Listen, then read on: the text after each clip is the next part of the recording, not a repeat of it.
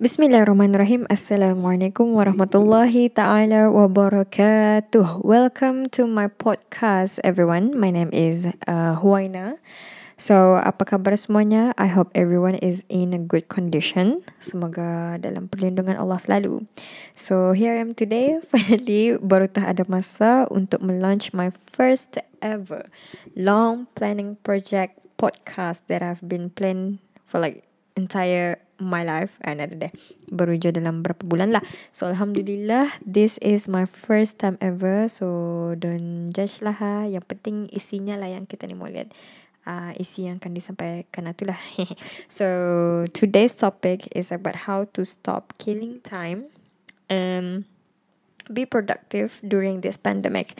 I know for sure everyone is having mental breakdown, uh, me included.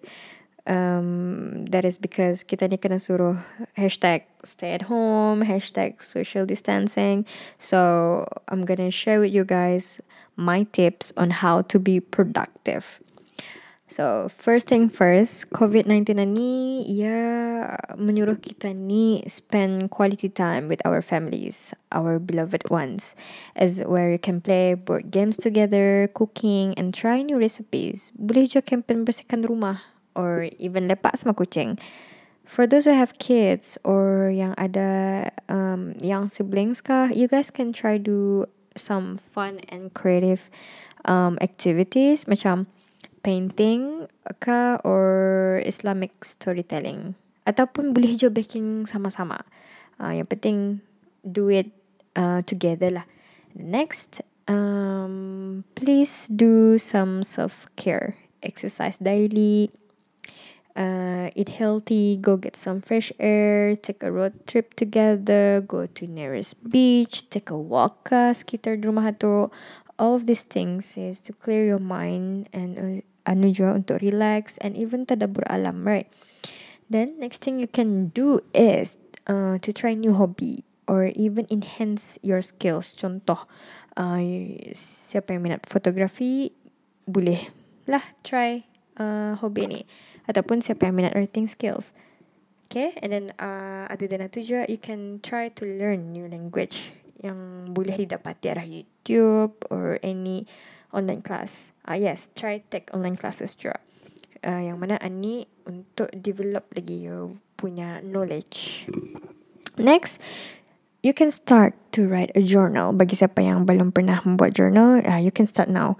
The purpose of writing a journal is to gather your thoughts, your minds, which you can break down your future goals and next steps into actionable um, to-do list. Okay, um, baru ingat pasal to-do list ni. I want to share something lah. There is a wise man said to me before yang um, he said that make sure your to-do list today is a little steps or progress towards achieving your goals or dreams. So, to me, it's really important to have this uh, to do list in your daily life so that your day would not goes by for nothing lah. Yes. Okay, and then you can be productive too when you are working at home, where you can confine your work space to a specific area in your home so your work doesn't disturb by the lives of other household members ka and yang mana you can concentrate lagi even more better. And also you can make it in a creative way where you pakai work outfit supaya ada feel feel kerja gitu. Sama je untuk students. Okay and then to those yang unemployed or yang banyak free time and langsung nak buat apa-apa why not do some volunteer works apatah lagi tem-tem yang macam ni yang mana Temani Hospital, they really need a lot of volunteer lah to fight COVID-19. But yang the most important thing is our nawai tu. We why we do it? Like kenapa kita ni tolong orang macam tu? Kalau ini dapat volunteer je, no worry. There's a lot of ways uh, macam mana kita ni boleh tolong orang. Yang mana kita ni boleh sedekah uh, duit ke, sedekah barang arah orang yang memerlukan.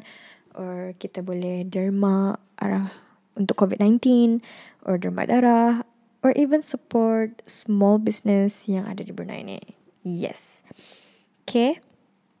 So, basically kalau kita ni lihat situasi COVID-19 ni on the bright side um, there's a lot of things that we need to be grateful and not take life any for granted. We can spend more time now with our families, with our beloved ones, and yang mana kita ni tu jadi sedar yang even things um, benda damit yang dulunya kita ni tidak bersyukur jadi bersyukur.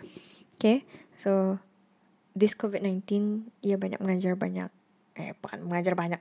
Ia mengajar banyak pasal kehidupan kita ni seharian with our families our friends our relationship with Allah our akhlak our ibadah. And to think of it juga this COVID-19 ni it unites us to be one whole nation to fight this together.